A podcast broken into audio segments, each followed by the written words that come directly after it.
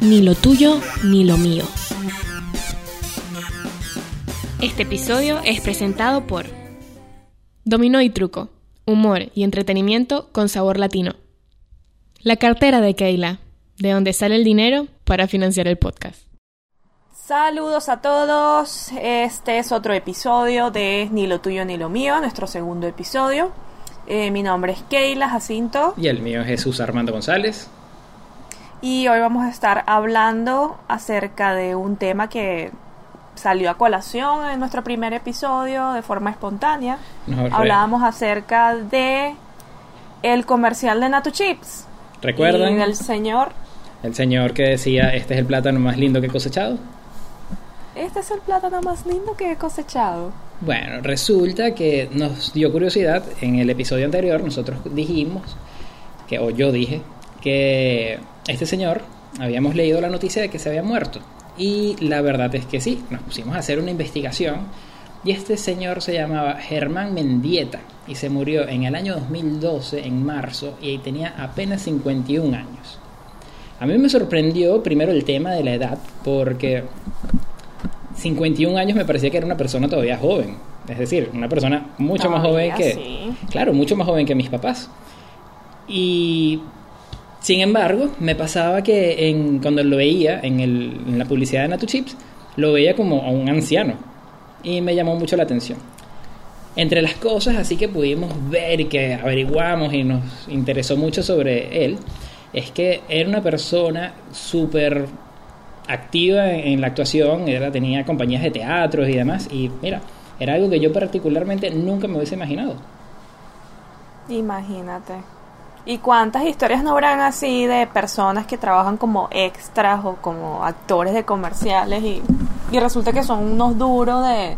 Claro, que también trabajar en comerciales no es que sea algo degradante, pero, sabes, el historial profesional de estas personas a veces es sumamente impresionante. Claro, bueno, ¿No a- llegaste a leer la causa de, de muerte del señor? ¿Está No. enfermo? No se, no se consigue, ¿verdad? No, no, quizás sí se consigue, pero la verdad es que no leí, me entretuve un montón porque resulta que mientras la, el hilo de búsqueda fue, vamos a buscar el hombre de Natu Chips, no aparecía, entonces comercial Natu Chips. El Y entre, nombre de Natu Chips. y entre todas las cosas que busqué, hubo una que me llevó a unos blogs, unos blogs especializados en temas de publicidad. Y hacían como análisis publicitarios de varios comerciales que se habían hecho en Venezuela y uno de los que analizaban era ese. Y me llamó mucho, mucho la atención que en uno de ellos comencé a leer los comentarios que habían y había una cantidad de comentarios que, o sea, yo sinceramente me, me sorprendía un poco porque había una cantidad de comentarios homofóbicos, había una cantidad de comentarios, Con respecto al señor de Natu Chips, con respecto a los comerciales. sí, sí, con relación oh, por a eso. supuesto. Porque Habían- hacen a lo mejor alguna alusión allí fálica con respecto al, al plátano. Ah, bueno, o sea, eran otros tipos de comentarios también que habían sobre eso. Entonces, y la verdad es que me parecía como, mira, banal, porque la verdad es que está bien. A mí el comercial no me fascinaba, no era mi, eh, mi comercial favorito de Venezuela. Sin embargo, creo que han habido comerciales peores en, en cualquier cantidad de cosas. No sé si recuerdas el que Cubitos el criollito. Cubitos el criollito, el criollito, cubitos el criollito. Señor Luis, me da un Cierto, cierto. Bueno, Cierto. ese era peor. Ese era peor. Ese a mí me parecía terrible. Pero pegó, pegó muchísimo. Mi favorito siempre fue el de, el, el de la niña que comía pirulín. ¿Cuál era Que ese? pirulín es una chuchería, chuchería le llamamos nosotros a, a los dulces, a, A las golosinas. los snacks, a las golosinas. Este, el pirulín es una especie de barquillita eh, rellena de chocolate, de avellanado.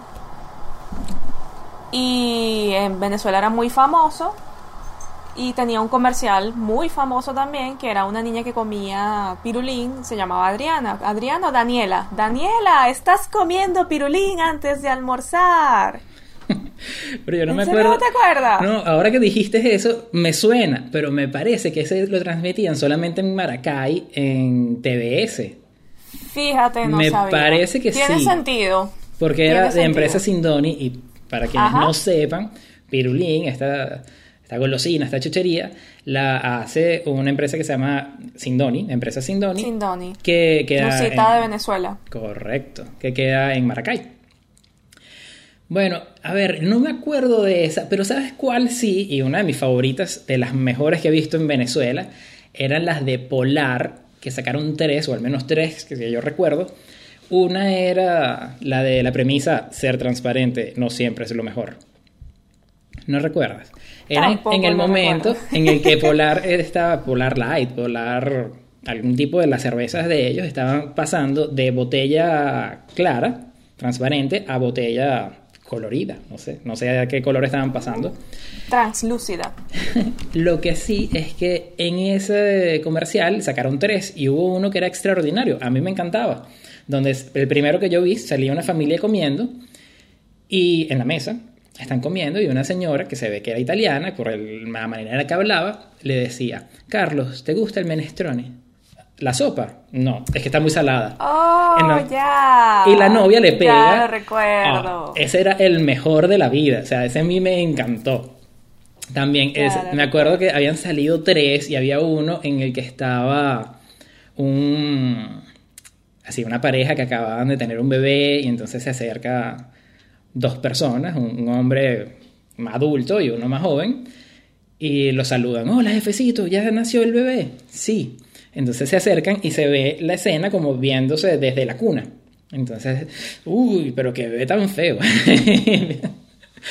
bueno, lo que sí es que al Eso final... también es de, de la Polar. Sí, sí, y al final aparecía la premisa que decía, ser transparente no siempre es lo mejor.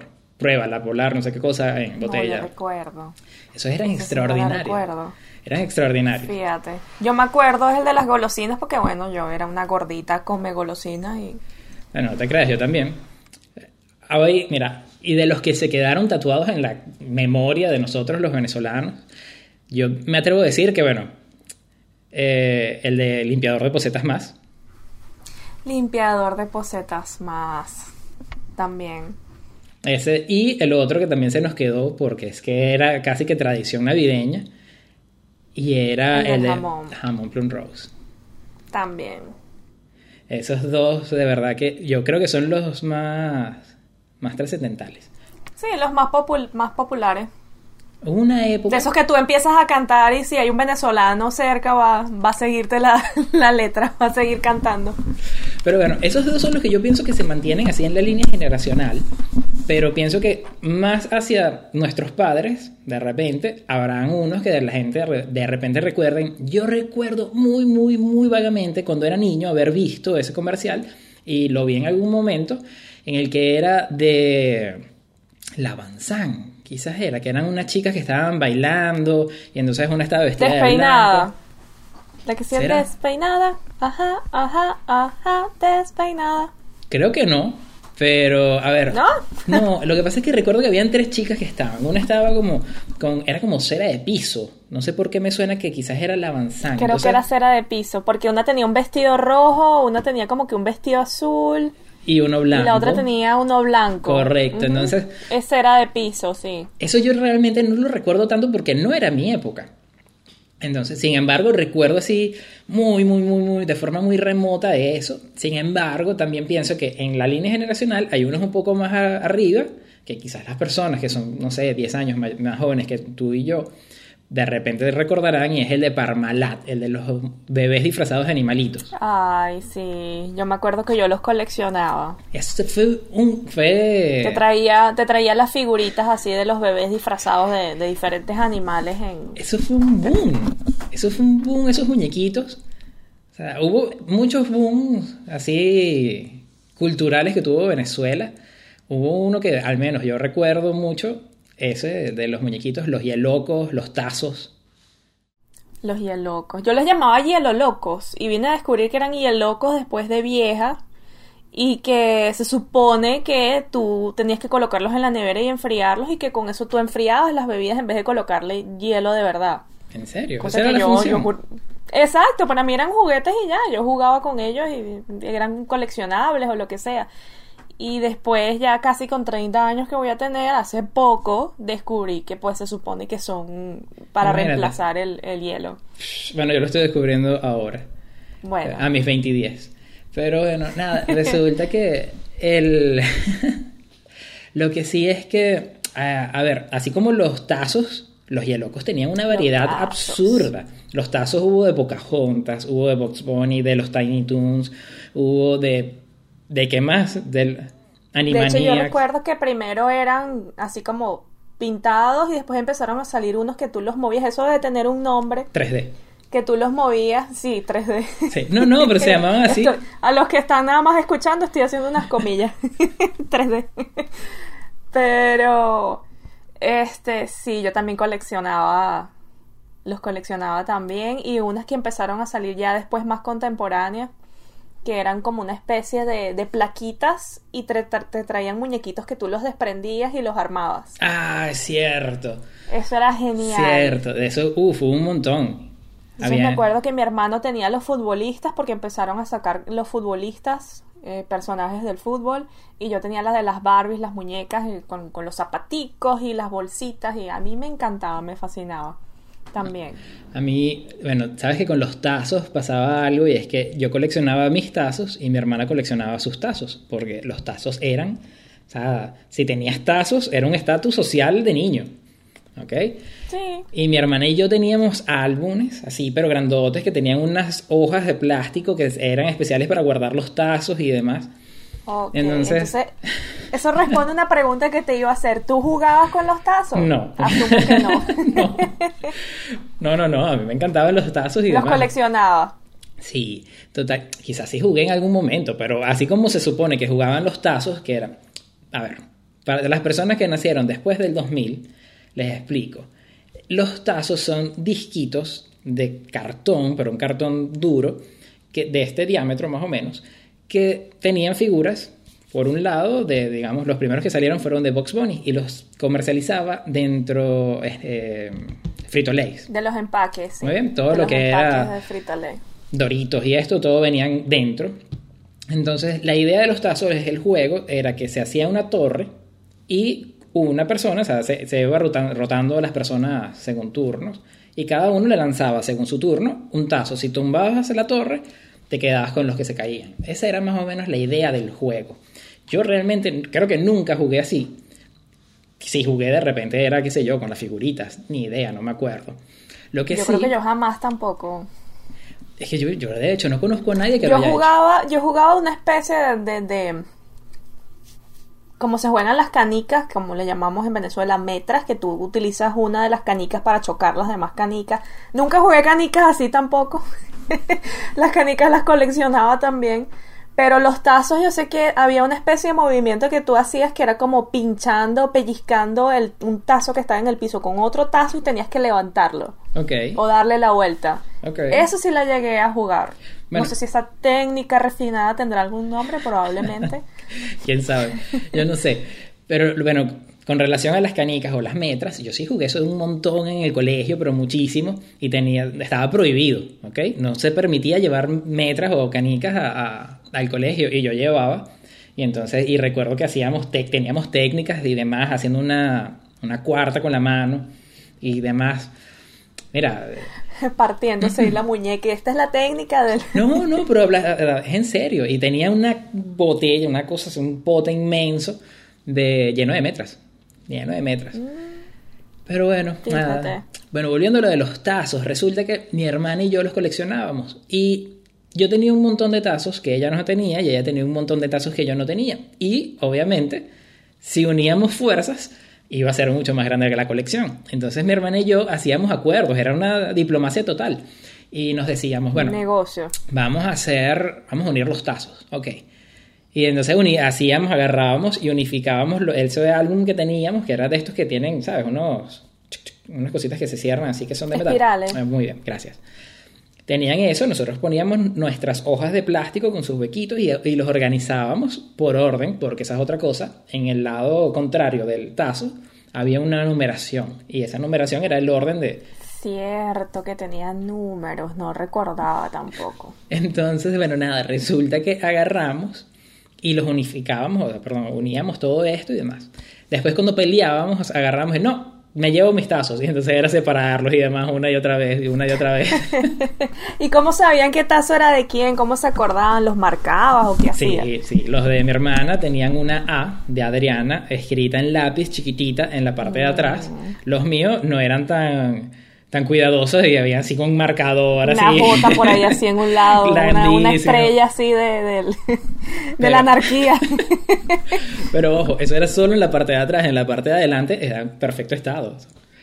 Pero bueno, nada, eso era, de verdad que los tazos, eso fue un boom en la cultura venezolana. ¿Y en dónde están tus tazos actualmente?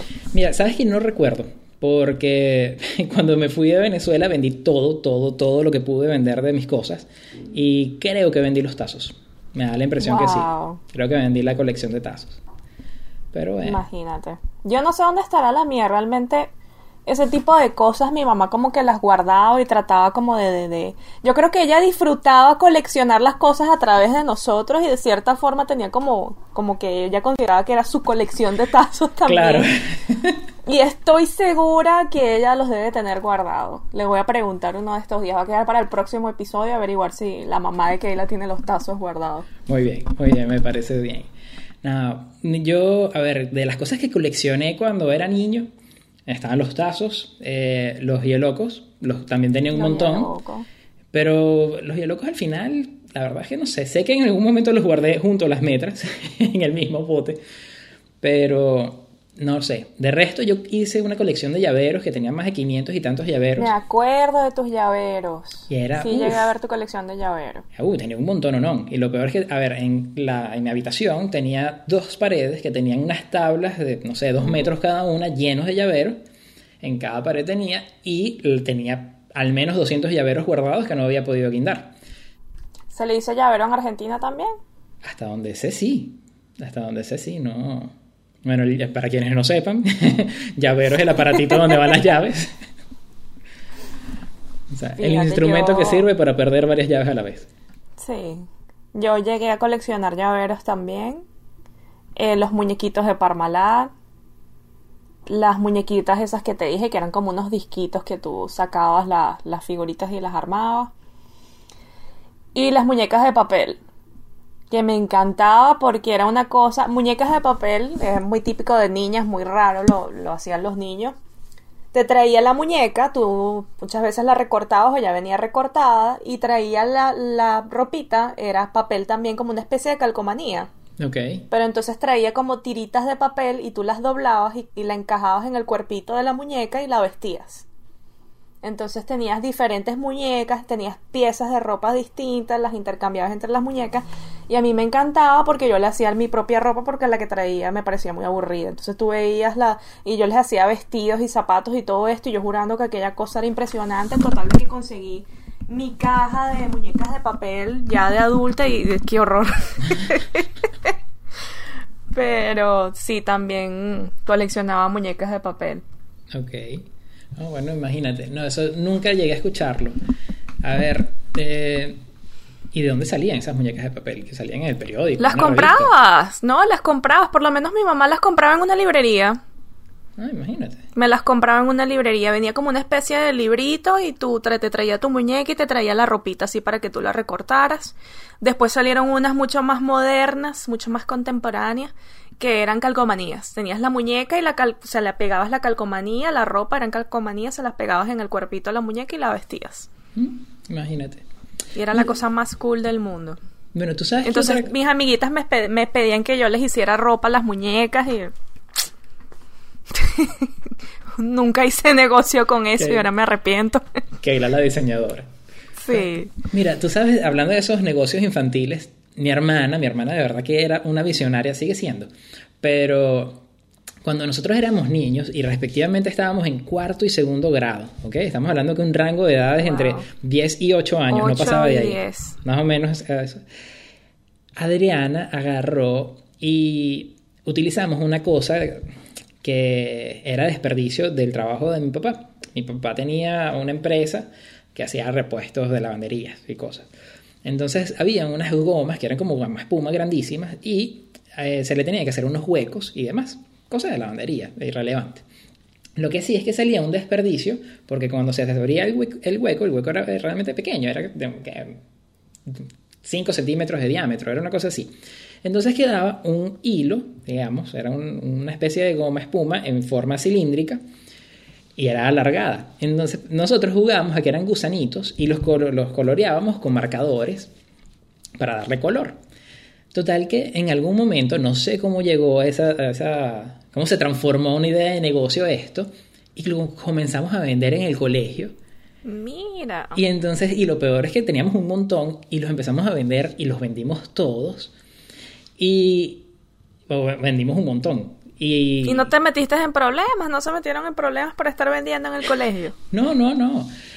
La verdad es que no, pero sí nos pasó que el día que estábamos vendiendo, de repente, ya a la hora de salida, suena el timbre y cuando estamos saliendo, de repente se acerca una mamá de un niñito y nos dice, ustedes son los que están vendiendo los... Los, los, gusanitos. Y entonces, y mi hermano, yo dije, uh, listo, ya. Nos denunciaron, nos llevó la justicia. Y mi hermana, sí. Entonces, y la señora. Jesús, Jesús de ocho años nos llevó a la justicia. Tengo, a ver, tengo anécdotas con eso, pero déjame terminar rápidamente lo de, Ok. lo de los, los gusanitos. Entonces la señora nos pregunta, ¿y ustedes son los que están vendiendo los gusanitos? Y mi hermana, sí. Ay, dame 10 más, por favor. y nosotros. ¿Qué? Sí. O sea, nosotros en la brecha generacional. Ayúdame. Generacional, sí. Gracias. Lo que pasa es que ¿De se me enredó. Claro, lo que pasa es que en mi mente le estaba diciendo mal y no iba a salir de ese círculo vicioso. De la... Entonces, nada, resulta que vencimos esa brecha y pudimos venderle a personas mayores. Eso no se hace todo el tiempo. Ahora, eso que dijiste de... Yo te de- imagino así con, con una chaqueta así mirando hacia los lados. Mira, mira. Y ¿Quieres- abriéndote la chaqueta. ¿Quieres gusanito? ¿Quieres gusanito? Ay, Dios mío. Bueno, en realidad sí, Qué entre eso, entre eso y las metras escondidas en el colegio, de verdad que era. Qué desastre. No, pero yo no era mala conducta. De hecho, yo siempre, desde que era niño, siempre fui como abogado y siempre fue como mi vocación. Una de las No, cosas. veo. No, no, no. Eh, veo. escucha, escucha ¡No va a esto. llevar la justicia! No, pero escucha esto, que esto sí es en serio. Eh, Nosotros, mi hermana y yo, siempre pasábamos vacaciones en casa de mis tíos. Mis tíos vivían en La Guaira. La Guaira es una ciudad playera en Venezuela. Y ellos tenían una casa ya que era espectacular. Total que siempre nos íbamos a pasar vacaciones porque habían piscinas y sabes lo que es divertido en la vida es pasar unas vacaciones cuando eres niño cerca de una piscina. Total que por lo general nos íbamos y nos quedábamos con mis tíos. Y muchas veces, la mayoría, se iba mi abuela también. Entonces pasábamos las vacaciones, o al menos una semana o algo así, con mi abuela, mis tíos y mis primos. Total que, bueno, eso era siempre divertido. Mis primos son mayores que nosotros, eh, como más o menos 5 años, el menor, algo así. Así que ellos eran considerablemente más grandes que nosotros, pensando si éramos niños de 5 a de, de 10 años, eh, ellos tendrían entre 15 y 17, más o menos. 15, ya adolescente. Correcto. Total que Andreina, mi prima, siempre se iba a McDonald's con sus amigos. Y a nosotros nos encantaba ir a McDonald's para comer barquillas y demás. Y nos llevábamos dinero para comprar nuestras barquillas y demás. O sea, total que mi abuela se oponía a eso. No, no, no, no. Y salir con mi abuela no siempre era tan divertido como salir con Andreina y sus amigos. Ah. Total que un día yo llego y tendría, yo no sé, 8 años, 10 años, no lo tengo ni idea. Y le hice a mi mamá, o sea, le escribí una autorización, ¿ok? Y no solo que la escribí, sino que la hice a computadora. o sea, la hice y la autorización decía que ella me autorizaba a mí Para que yo barquillas. barquillas con Andreina y sus amigos y que mi abuela no podía hacer nada al respecto y demás. Y bueno, nada, mi mamá firmó eso riéndose y resulta que nos llevan y nos quedamos en La Guaira con, con mis tíos y mi abuela y cada vez que Andreina quería ir a comer, que querían ir a McDonald's, nosotros íbamos con ellas y mi abuela se oponía y yo sacaba el papel. Y entonces La mi abuela... autorización. y mi abuela se molestaba y llamaba a mi mamá y le decía, pero ¿por qué tú le firmaste eso a ese niño? Cada vez que le voy a decir algo me lo saquen. lo gracioso es que mi mamá todavía tiene, mi mamá guardó ese documento y lo tiene guardado. Ay, qué cuchi. No. Entonces sí, yo toda la vida, toda la vida fui abogado aunque no lo quiera reconocer. Bien, bien, pero vendías gusanitos ilegales en el Total. colegio. Total. Era producción autor, eh, producción nacional.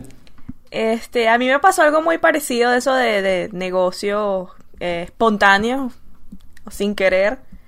En el liceo, ahora que lo pienso, estando ya en, en, secundaria, que me acuerdo que nuestra... Yo no sé por qué las camisas de promoción siempre tienen que ser feas. O sea, en Venezuela, en Venezuela cuando tú te estás graduando, te mandan, te, te haces una especie de franela, camisa, de, de que todo el mundo utiliza para sacarse la foto de, de, de graduación, toda la cuestión. Y recuerdo que la de nosotros era marrón con rosado, porque alguien había visto una franela en una tienda muy famosa que era Pull and Beer, no recuerdo si fue Sara, Pull and Beer, alguna de estas cadenas de, de, de, de tiendas de ropa europea. Y nada, vieron la franela que era marrón con rosado y no, vamos a hacer nuestra franela de, de promoción, marrón con rosado. Y yo, bueno, marrón con rosado, ok. Y me puse, yo sé tejer, yo tejo en crochet, me puse a hacer una pulserita con, con, hilo rosado y marrón. Y bueno, yo me puse mi pulsera y listo para tomarme mi foto. Y a todo el mundo le encantó la bendita pulsera. Y después me veías a mí que parecía una araña tejiendo, tejiendo, tejiendo, porque todo el mundo mandándome y encargándome las benditas pulseras. Que hasta le agarré rabia a, a tejer y todo porque no quería ya. Esa es la única, sí. Y recuerdo también que llegué a vender un poema. Imagínate. Y fue porque alguien me lo propuso. Yo tenía como una especie de cuaderno donde escribía mis tonterías, cosas que yo inventaba, que si poemas, que si cuentos y cosas así. Y se hizo muy famoso en mi salón porque yo lo había pintorrojeado todo con colores y cosas y le llamaba la atención a todo el mundo. Entonces se lo pasaban entre, entre pupitres mis compañeras y lo leían y sacaban y se robaban poemas para decirle a los novios o yo qué sé, qué hacían ellas con los poemas. Y una vez un muchacho se me acerca y me dice, le quiero leer un poema a mi novia durante el recreo. Me acuerdo que el recreo creo que eran 45 minutos nada más, una cosa así era que teníamos el recreo y él me dijo, puedes hacer lo que hable sobre 45 minutos. Y me pidió que le escribiera un poema a la novia y yo de, recuerdo que se lo di y lo vi leyéndoselo a ella en el recreo y todo demasiado lindo. Pero duró 45 toda... minutos leyéndolo no duraba 45 minutos, era acerca ah. de, de, de, de, cómo él disfrutaba esos 45 ah. minutos de recreo, de estar allí okay. con, con, ella, pues. Ok, ok, porque ya yo decía, coño, le escribiste un monólogo, ¿no? sí, la, el, el, pergamino gigantesco, porque... No, ok, ah, mira. Mira, de verdad que sí, yo no, nunca he vendido eh, propiedad intelectual, jamás, nunca he... para que tú veas, esa fue la primera y última vez. ¿Mm? No, bueno, no, no, la última hasta el día de hoy. Si alguien quiere comprar pero, ese podcast. Pero sí, este, te iba a decir de otras cosas también que se, se, coleccionaban mucho cuando uno era niño. Y ahorita no recuerdo. Estaban los tazos, estaban los hielocos. Sí. Este. Las muñecas de papel. Fíjate, ya se me, me fue la idea. Mm. Había otra cosa también que la gente coleccionaba mucho así de, de niño. Mira, no, no recuerdo, pero... Pero como siempre eran cosas que supuestamente tenían un uso específico y uno nunca se enteraba. Yo bueno, nunca me enteré de... No sé nunca si... supe realmente cómo jugar tazos, nunca supe realmente cómo jugar canicas, nunca supe realmente nada. De... Bueno, no sé si recuerdas, pero hubo uno, un momento en el que McDonald's comenzó a sacar en la cajita feliz unos peluches de Snoopy ambientados. Los de Snoopy, que eran bellísimos, eh... eran hermosos los muñecos de Snoopy. Yo creo que era eso lo que te iba a decir, lo, lo, generalmente los muñequitos que estaban de moda o que estaban de paso en, en McDonald's, también la gente se volvía loca para coleccionarlos. Bueno, mi hermana llegó a tener, es como la cuarta, quinta vez que menciona a mi hermana, debería... Debe estarle picando ese, esa oreja. Sí, pero ella tenía los de Snoopy, tenía, porque eran de décadas. O sea, era Snoopy vestido, o sea, lo que cambiaba era la vestimenta. Entonces Snoopy vestido como en los 50, en los 60, me acuerdo que el de los 60 era un hippie. Snoopy así con una, una franela descolorada, símbolos de la Demasiado paz. bello. Y, y, de excelente calidad, ¿oíste? O sea, yo sí. recuerdo que, que, eran muy bien hechos y que incluso la ropita tú se la podías quitar. Sí. Me acuerdo que yo tenía uno que tenía como un saco, era como de flux. Tenía un traje de flux. Y tú le podías quitar el saco y la corbatica se la podías ajustar. O sea, una cosa muy, muy bien hecha, de, de- de calidad. Sí, la verdad es que sí. Eso. También, te- también tengo muñequitos de, de Snoopy en mi casa allá en Venezuela. Dejé mis muñequitos de Snoopy. A ver, bueno, ¿sabes qué tenía yo? También se quedó en Venezuela. Y eso sí fue polémico en un momento de la vida. Y yo tenía una colección de pitufos que heredé de mis primos, estos primos de La Guaira. A mí me encantaban los pitufos, ¿saben? Los muñequitos azules. Bueno, eso antes de que salieran las películas de los pitufos hace unos años, de esas películas hechas en computadora, los pitufos habían sido una caricatura que aparecía Una caricatura. hecha a mano, ¿ok? A mano. Nada, los pitufos fueron muy populares en los 80, después en los 90 perdieron popularidad y cuando yo era niño en los 90 me encantaban los que tenían mis primos. Y ellos finalmente cuando crecieron me regalaron su colección de pitufos y eran un montón, no, no, no. E incluso venían con la casa. Saben que los pitufos, no sé si para quienes lo- no lo hayan ¡Qué visto nunca, los pitufos vivían dentro de hongos, así estos hongos así como los de Mario. bueno, ellos vivían dentro, eran chiquititos y vivían en un bosque.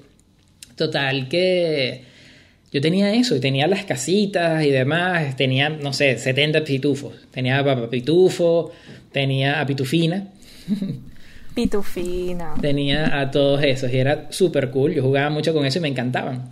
Sin embargo, los pitufos tuvieron una muy, muy, muy mala fama en los 90 y hubo una cantidad de gente porque se comenzó a correr un rumor de que los pitufos eran diabólicos. Qué raro. Entonces, sí, como todo. O sea, como todo. En algún momento siempre alguien dijo que los pitufos Que son diabólicos, diabólico. que las hamburguesas de McDonald's las hacían con lombrices. O sea, hay muchos mitos urbanos. Pero bueno, el de los pitufos a mí me llamaba mucho la atención y, y era porque mi hermana, cuando era bebé, o sea, en mi casa había una, un peluche de, de pitufina. Y cuando comenzaron todos esos esos rumores y esas especulaciones de que los pitufos son diabólicos y demás, que uno no debe tenerlos, mi mamá regaló el peluche de pitufina. Ay. Qué horror. Mm. Cosas terribles que hacen los padres. No, no. Este, a mí me pasó algo así, pero con una muñeca de porcelana demasiado bella que me trajeron de Portugal. Esas muñecas de porcelana que tienen el cabello así espectacular, blanquitas, con, con, con pestañas postizas y todo. Y yo la tenía y, a mí no me gustaba la bendita muñeca, pues o sea, me parecía espectacular, pero me daba miedo.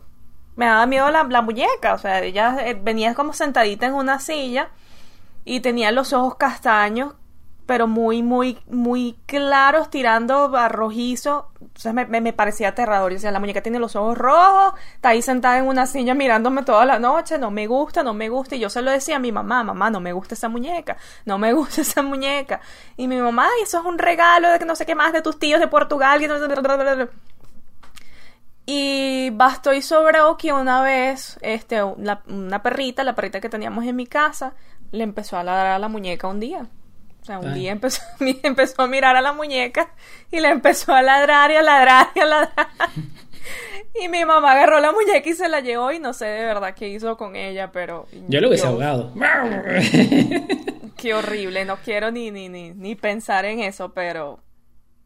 Sí, me dio, yo, yo casi que picándole el ojo a, la- a mi perra, y que muy bien, aquí está tu galleta, gracias, Pirulais, gracias. bien Firulai. Ah, No, ah, pero, y, y así pasaba con muchas cosas, Eh, yo me acuerdo que, que el reggaetón era diabólico, bueno, este... Tiene sentido. Me acuerdo que para aquel tiempo también se puso de moda Marilyn Manson y, y era un problema porque tú no podías ni escuchar las canciones él. Decían que a- él tenía una canción, ahorita no recuerdo cuál es, que empezaba con, con una especie de, de sonido de disco rayado. Ajá. Y decían que eso tenía mensajes subliminales y yo me acuerdo que yo, yo tenía, yo tenía un CD con música variada y entre esas canciones estaba la de Marilyn Manson que empezaba así como si fuera un disco rayado. Mira, yo cuando sabía que venía esa canción que se estaba terminando, la que venía antes y se estaba terminando y venía la de Marilyn Manson, yo corría dentro de la casa como una loca a cambiarla porque me daba miedo. No, no, no, no, no, mamá. Yo corría y corría y corría y corría desde la, una esquina de la casa hasta donde tenía el, reproductor para cambiarla y quitarla para que no fuera a sonar el, el mensaje subliminal y diabólico de, de Marilyn Manson. Me acuerdo que decían mucho eso, que el tipo era satánico, que era diabólico. También decían que se había quitado costillas para hacerse sexo oral él mismo. Cierto, cierto.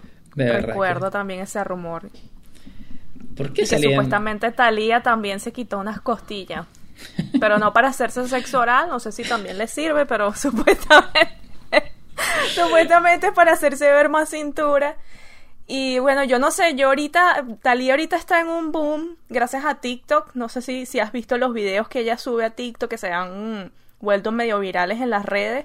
porque la tipa es súper cómica y es como una especie de, mm, de muestra eh, de, de, de, la sociedad contemporánea, o sea, de nuestra situación. Por ejemplo, eh, en estos días subió un video comiendo brownie.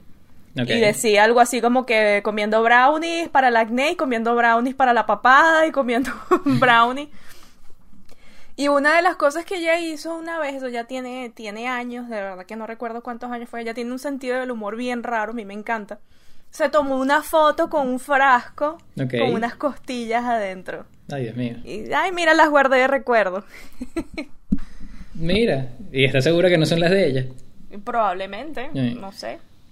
Yo cuando me a mí, cuando me sacaron las cordales, yo guardé mis, cordales. ¿Tú guardaste tus cordales? Sí. Hasta que un día desaparecieron y no sé si que me querían hacer brujería o es que con algún amigo El ratón Pérez y que, ay, coroné. ¡Oh! Hice mi domingo. Jodiste, tenías que dejarle debajo de la almohada. no, pero el tamaño que tenía esas muelas me tenían que haber dejado dólares porque de verdad que era... Mira, este... Mi mamá tiene todos mis dientes guardados. Tiene creo que hasta mi cordón umbilical por ahí. Sí, yo creo que mi mamá también lo tiene guardado. Me suena que en un momento de la vida me dijeron, este era tu ombligo. Yo, yo, yo creía que era raro y después empecé a hablar con, con mamás, ya de adulta, empecé a hablar más con, con, con, mamás o con amigas que ya son mamás y parece que es algo bien común. Incluso ahí, ahí venden unas cajitas que me parecen de la cosa más tierna y al mismo tiempo mi cerebro me dice que es creepy, que es raro unas cajitas que te traen así los huequitos en donde va cada diente que tú colocas, que si este es el colmillo, que si este es el... Y los colocas todos así por orden y tiene un huequito en el medio para que tú coloques el, cordón umbilical y los guardes. Le colocas el nombre del niño y las fechas y toda la cuestión y yo, bueno a mí me parece excelente porque como ahora te está lo de las células madres, tú mira mamá, tú no tienes por ahí mi cordón umbilical, que me tengo que operar una rodilla. Entonces me parece genial. no, bueno, me acabo de dar cuenta que no había cambiado la cámara. O sea, para que nosotros hablamos a través de videollamadas y esa videollamada se graba para poder hacer el podcast, es obvio. Y me acabo de dar cuenta que no te había cambiado y ponernos juntos, sino que estabas tú grandota y yo chiquitito, así que quizás lo primero a media hora de... Qué bolas, ahora todo el mundo me va a ver mis poros ahí abiertos, van a ver... Bueno, vamos a ver, quizás que queda como está ahora. me pones un filtro ahora, me tienes que poner un filtro así... Por supuesto. Ponemos una foto de Carla Johansson, así como en Exactamente, o sea, no, no va a hacer mucha diferencia, pero... Por favor. Si quieres que busquemos una parecida, podemos buscar las de esta, esta chica, Joanna Hausman. Ya quisiera yo verme como Joanna Hausman. Me lo han dicho varias veces y yo ya quisiera yo verme como ella. Especialmente en, en, sus, en sus fotos de, luna de miel que aparece sentada así como en un... En un yate. Y yo, mira la Joana. Imagínate. No, no sabía nada de Esa mujer es muy bella. Pero bueno, sí, ahora me pones un filtro. Ok. de todas formas, yo no sé si, si realmente va a haber este problema o no, pero, pero bueno, si no lo hay, ya Ahí Vemos. Y si hay, bueno, ¿qué importa? De todas maneras, este, aprovechamos para volver al tema principal que lo de las golosinas. Sí. Y una de las cosas que a mí me dio curiosidad leyendo un poquito por aquí y por allá es que la mayoría de las empresas eh, que fabricaban golosinas tienen orígenes primero a manos de inmigrantes europeos, italianos, por lo menos la Savoy creo que, que eran unos hermanos austríacos. Eh, el italiano eh, Filippo Sindoni. Claro. Y... ¿Cuál otra sí? Ahorita no recuerdo, pero la mayoría eran inmigrantes europeos y la mayoría de ellas del estado de Aragua. Mm, imagínate. Sí, Savoy empezó en Santa Cruz, del estado de Aragua. Santa Ok. Cruz del estado de Aragua, ¿será que Sí, sí, sí. Santa Cruz es del estado de Aragua. claro el sí. pueblito, el pueblito que está al lado de... Está Sí. casi que al lado de San Mateo. Y yo, coño, ¿será que hay otro un Santa Cruz allá en, en? Y yo no sé. Probablemente, probablemente. Probablemente. A ver, yo no sé Este- si, yo no sé si te has dado cuenta, pero en Venezuela hay muchos, en Venezuela y en, en todos lados, aquí en Argentina es exactamente igual. Que en cada ciudad, en cada pueblito, en cada cosa, todo tiene los mismos nombres de los mismos próceres de las patrias. Entonces, Sí. en Venezuela hay 100.000 calles Bolívar. Y hay 100.000 Cierto. plazas Bolívar. Aquí es exactamente lo mismo. Hay todos Yo los- en Venezuela vivía en calle Colombia, cruce con Bolívar. Mm, Bueno, imagínate. Pero bueno, antes de que nos desviemos y empecemos a hablar de nombres de calles, vamos a seguir hablando de las chucherías. Eh, Mira, no sabía nada de eso, me parece su- súper cool. Eh, Sí, para sí. mí, Filippo Sindoni era un héroe. O sea, para mí ese tipo era, un héroe, era un, un genio. O sea, alguien que puede hacer, o sea, darle empleados, perdón, darle trabajo a un montón de empleados.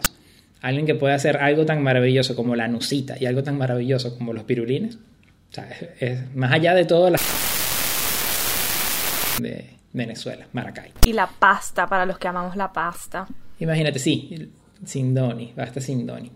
Pero bueno, Yo no, no he leído así su, su biografía como tal, pero sí recuerdo que, que por lo menos cuando él falleció, bueno, él no falleció, cuando fue asesinado, lamentable de verdad, yo me acuerdo de, de eso y fue muy duro, fue Bien, bien difícil.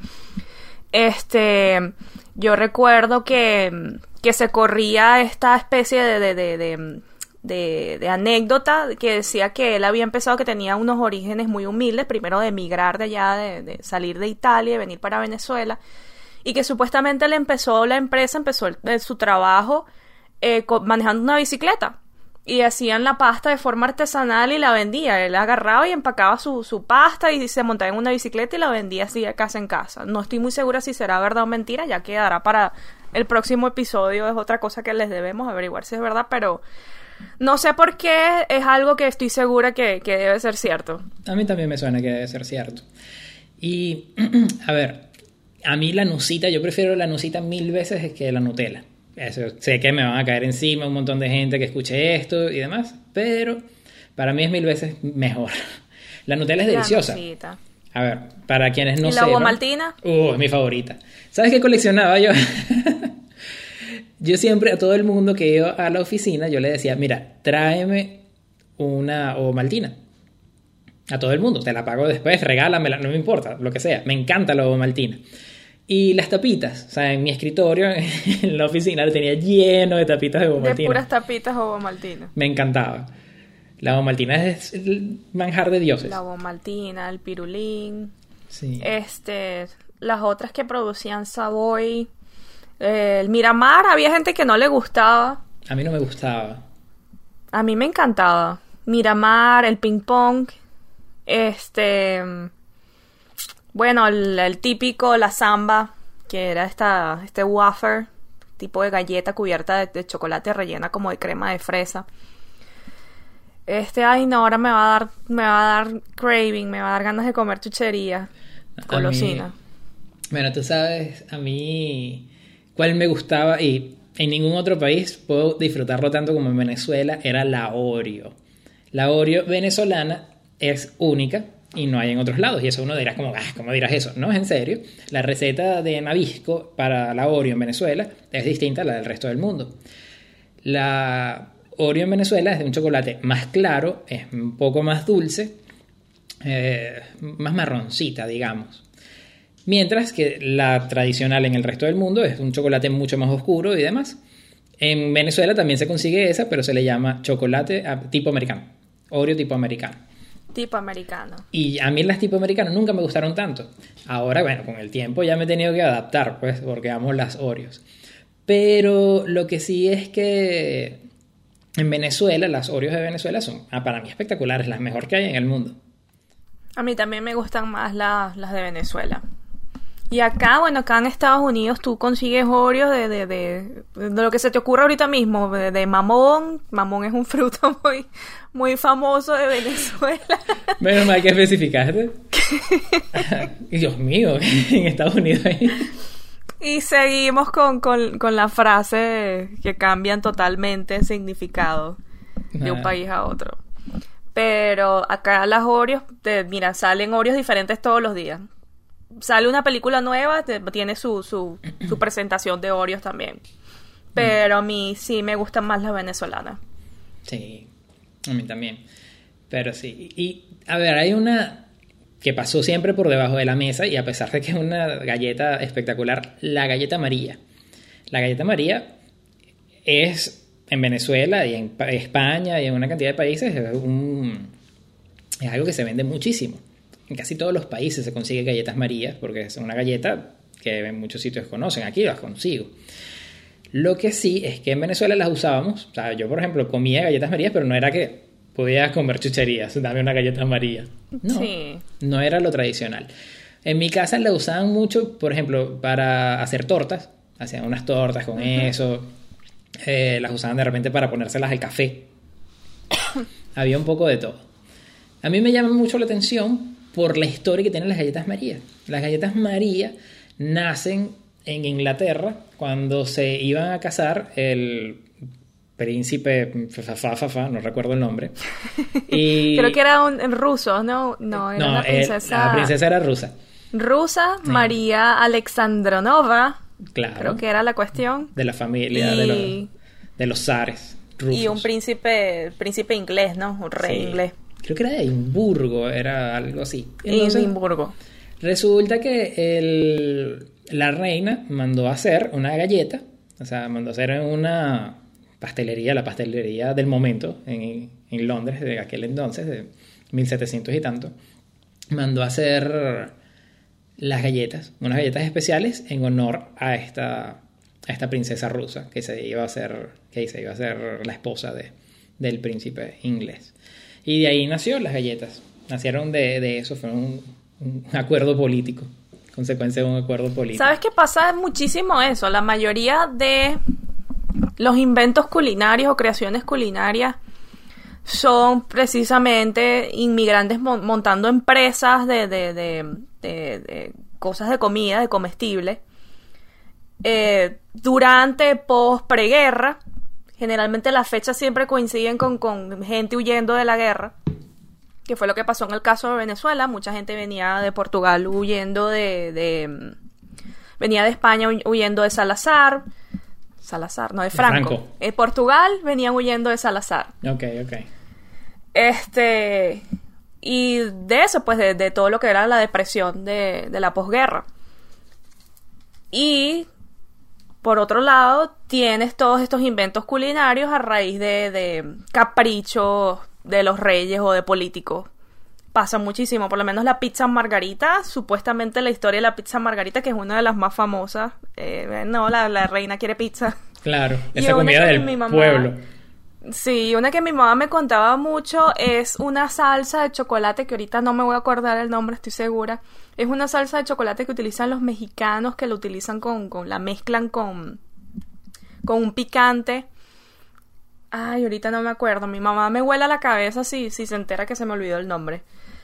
Pero supuestamente la historia es que esta era como una especie de convento y, venían unas visitas muy importantes, creo que era de la realeza o, de, políticas. Y las monjitas que vivían allí, las, las, las que vivían allí no tenían nada que ofrecerles y, ella consiguió que sí, un pedazo de chocolate y, y, los ajís. Este, y con eso hizo una salsa y bueno, fue un espectáculo y la salsa se volvió súper famosa. Imagínate. Y así hay cualquier cantidad de, historias. Lo que te digo, otra cosa que me di cuenta leyendo es que la mayoría de los inventos es o gente que se tuvo que redescubrir, que tuvo que resolver. O gente que, bueno, respondiéndole a los caprichos de, de otra persona. Claro. Bueno, eso. A ver, a mí hay historias, historias de cómo se iniciaron las cadenas de comida o cómo se crearon las comidas como tal, me parecen extraordinarias. Había un programa en que pasaba en History Channel que se llamaba American Food, me parece. Food. No, food. es que me pareció que dije food de pie. Entonces. Food. Thank you. Thank you very much. You're welcome. All right. Bueno, entonces, nada, resulta que estaba. Yo era fanático de ese programa. Cada vez que veía que lo pasaban, me ponía a verlo y me encantaba. Aprendí un montón de cosas. Entre esas, hubo una historia que me pareció sorprendente y era cómo se creó Domino's Pizza. Domino's Pizza la creó un odontólogo que el chico no tenía dinero y vendió la mesa, la silla, para poder, para poder comprar una pizzería que estaba quebrada que se llamaba Domino, en singular. Bueno, en singular no, sin el apóstrofe y la S. Entonces, nada, resulta que él compró y no tenía experiencia haciendo pizza. Le dijo al tipo, dame el recetario, dame el recetario que tienes allí y yo compro todo esto. Entonces, la compró. Y era un, creo que era un local chiquitito, no, no, podía, no llamaba tanta gente, y lo que comenzó a hacer es que él notó que tenía una universidad cerca y comenzó a llevar flyers en donde dejaba información diciendo, te traigo la pizza a domicilio, te la traigo hasta acá, me la pides y yo te la traigo. Y comenzó a hacer eso y eso fue el mega boom, boom. Imagínate. Entonces, ese tipo de cosas son como me parece sorprendentes. Igual que Pizza Hut, eran unos hermanos que le pidieron un préstamo a la mamá y compraron o alquilaron el sitio. Y en el sitio donde montaron el restaurante, había antes una discoteca que se llama The Hut.